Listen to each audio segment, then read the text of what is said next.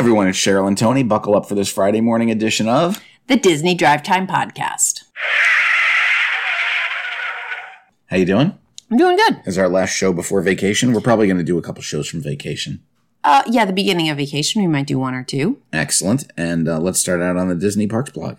All right. Um, they have a annual tour de Turtles at Vero Beach. That's right. This is the 15th annual Tour de Turtles, and this is sponsored by the Disney Conservation Fund and the Disney uh, Cruise Line.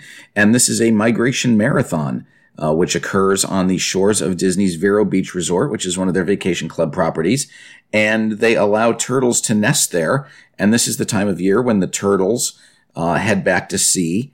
Uh, and they're born, and they, it's part of their whole migration route. So uh, they actually collect data um, related to the turtles. They tag the turtles. They do all sorts of stuff. So uh, fun times going on at the Vero Beach uh, Resort. Cool. I love a sea turtle. I know you do. They're your favorite. They are. And uh, what's going on over in Disneyland? They put some fresh paint on the hills above Mickey's Toontown during the reimagining at Disneyland. That's right. They have the first coat of paint along the walls that actually look like a mountainscape uh, above Mickey's Toontown. So uh, that is, area is closed right now. It's also closed because they're installing Mickey and Minnie's Runaway Railway, as well as redoing uh, the whole area of Toontown. It's supposed to reopen in early 2003, so uh, all told, it will have been shut down for about a year. And that's the only news out of California. So let's head across the coast over to Florida. Okay. Um, they added some more steel to the Tomorrowland Light and Power Company, and they um, have concrete fully encasing the Disney World Railroad wall. Excellent. We know the railroad railroad wall has been being worked on for a while. Um, this is just part of enclosing it so that you don't see the future world stuff, I guess, in Tomorrowland. I don't know. I don't know. I'm sure it will look nice when it's done. Uh, but they have added some steel framework to one corner uh, of the Tomorrowland Light and Power Company, which is a gift shop slash ride exit. I will admit last week, Cheryl was right from our, I'm sorry, from our last episode. They did move the exit to Space Mountain, so it is not exiting out of uh, the Tomorrowland Light and Power Company.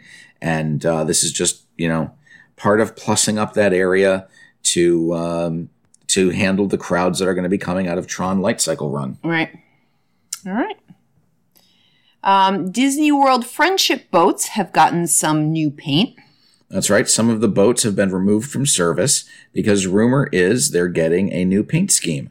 Uh, the friendship boats uh, bring people across the World Showcase Lagoon, uh, as well as to and from Epcot uh, and Disney's Hollywood Studios from the resorts around uh, Crescent Lake.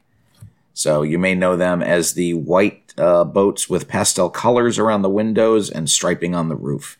So um, some of them are coral and blue, some are pink and teal, red and yellow, purple and teal, and no word if those paint schemes are being replaced or you know maybe Just it's just refreshed. time for a refreshing. Yeah. Imagineering has filed permits for theming installation at Roundup Rodeo Barbecue at Hollywood Studios. That's right. Walt Disney Imagineering has actually filed two new permits. Uh, the first permit is for theme facades, which would refer to the facade visible uh, at the restaurant's entrance, and the other permit is for the fabrication and installation of set pieces, uh, which would be the interior and some of the exterior of the restaurant. Okay. What's going on in the resorts? Um, they have finished refurbishing Fort Wilderness Resort uh, Beach. Yeah, beginning in May, the beach at the Fort Wilderness Resort had been closed, uh, and now refurbishment uh, has been completed, and beach chairs are back on the uh, back on the beach. I mean, what's the point of beach chairs if you can't go in water? It's not even like there's a pool nearby. That's true. Some people it. just like to sun themselves in the sand. I guess. All right. All right. Uh, category three seating is now available for Hoop De Doo Musical Revue. That's right. Hoop De Doo has been back since June, and at that time they were only open uh, Category One and Category Two seating, uh, and that was available at the front and rear of the main floor. Uh, now Category Three is open, uh, and that is balcony seating along the sides. Uh, balcony seating is sixty-six dollars uh, for Category Three uh, for adults, and thirty-nine dollars for guests under the age of ten.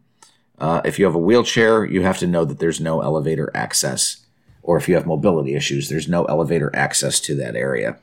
Okay. And that's it. We're on to entertainment already. All right. Uh, Marvel's Eternals 2 has been teased by Patton Oswalt.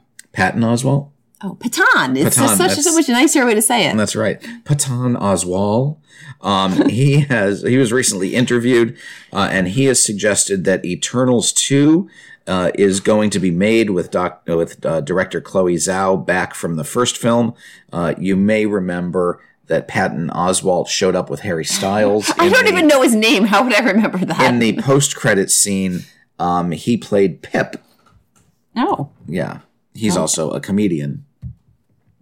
Good to know. Yes. And what other rumor do we have? Oh, uh, Oscar Isaac seems to confirm Moon Knight season two in a video from Cairo. No, that's Oscar Isaac.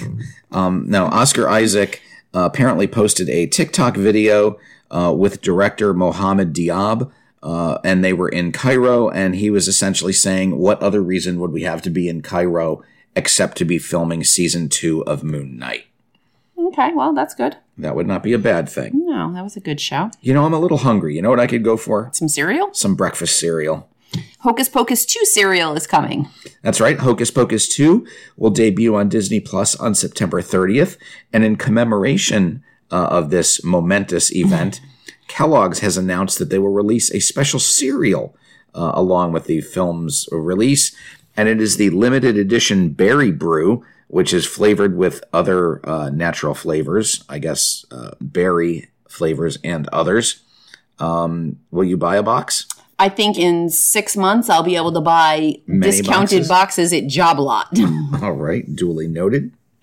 Uh, she Hulk Attorney at Law um, has had its premiere delayed till August 18th.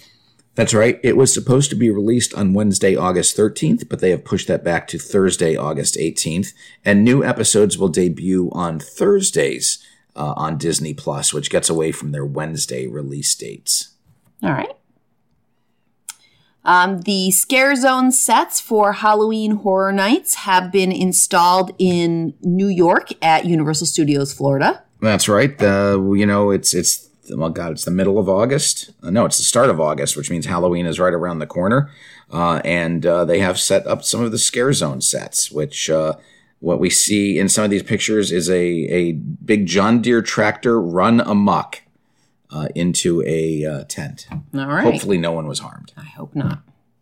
Universal Monsters Gallery of Legends is coming to Universal's Cabana Bay Beach Resort. That's right. From September 2nd through Halloween, the Universal Monsters Gallery, uh, Gallery of Legends, will be available at the uh, Cabana Bay Resort. Uh, this is a monsters themed photo gallery experience, and it is exclusive to the Orlando, uh, Universal Orlando Resort guests. Uh, they will also have the Spooky Swizzle Lounge uh, set up during that time. Alrighty. Um, the tracks are taking shape, and the show buildings ha- are going vertical for the Super Nintendo World at Universal's Epic Universe. That's right, Universal's Epic Universe, their fourth theme park, which is uh, down the street from their original parks. Uh, you can see construction going vertical. You can see the layout of some of the tracks uh, in some of the overhead shots. Uh, this is going to be the future home of the Mario Kart attraction, uh, and the building that is going vertical is Yoshi's Adventure. Uh, they're boy. also going to have a Donkey Kong themed ride. Ooh, fun. Yeah.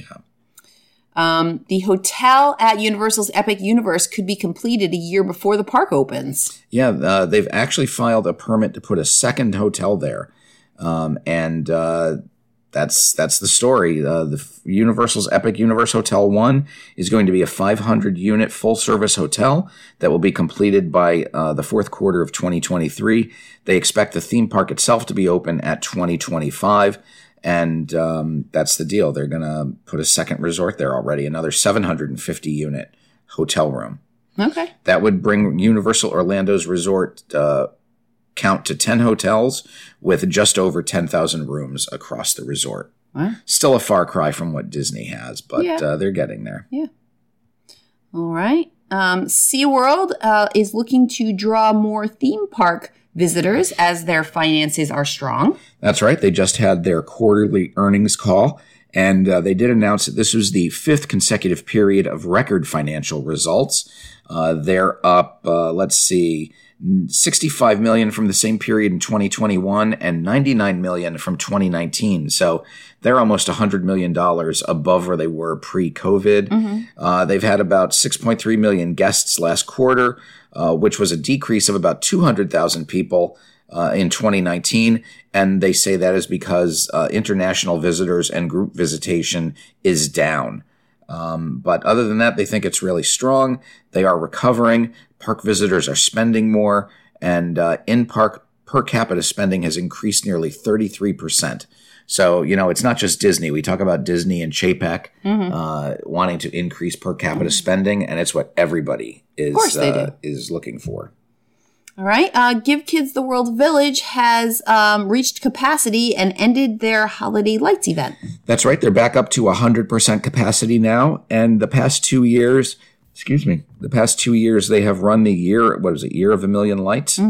Um, well, that, uh, I'm sorry, Night of a Million Lights will not be uh, in operation this year because they're at 100% capacity. Right, there's no room. So the reason they did it the past couple of years was uh, they only had 50 families at the complex. So by holding the Night of a Million Lights, it gave them the opportunity to uh, raise some additional funds.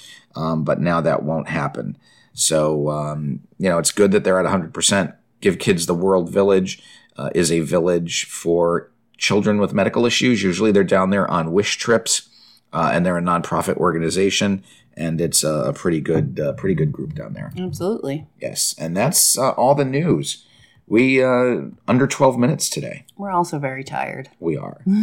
so uh, hope everybody has a good weekend. We will be headed for the Outer Banks. So like uh, like we said, one or two shows from there next week, and then we're off to the Disney Wish for our first time on board her. Yeah. All right. So have a good weekend, everybody, and until next time, I'm Tony, And I'm Cheryl. and you've been listening to the Disney Drive Time podcast.